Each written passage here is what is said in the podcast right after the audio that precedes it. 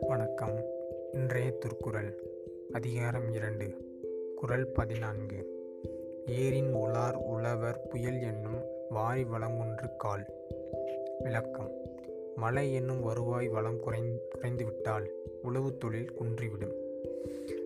அதாவது மழை அப்படிங்கிறது ஒன்று இல்லாட்டி உழவு தொழில் ஃபஸ்ட்டு அடியாயிரும் ரைட் தானே?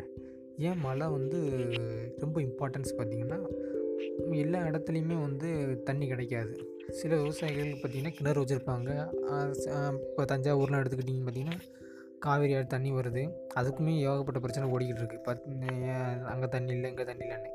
அப்போ அங்கே அவ்வளோ அவ்வளோ பெரிய ஆறு ஓடுற இடத்துலையே தண்ணிக்கு பஞ்சம் இருக்குன்னா இந்த மாதிரி ராமநாத் டிஸ்ட்ரிக்கு ம தூத்துக்குடி இந்த மாதிரி பக்கம் பார்த்திங்கன்னா அவ்வளோதான் விவசாயிகள் ரொம்ப கஷ்டப்படுவாங்க.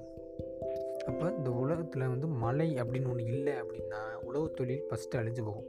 உழவு தொழில் அழிஞ்சிச்சுன்னா திங்கிற திங்கி சாப்பாடு நம்ம சிங்கியே தான் அடிக்கணும்.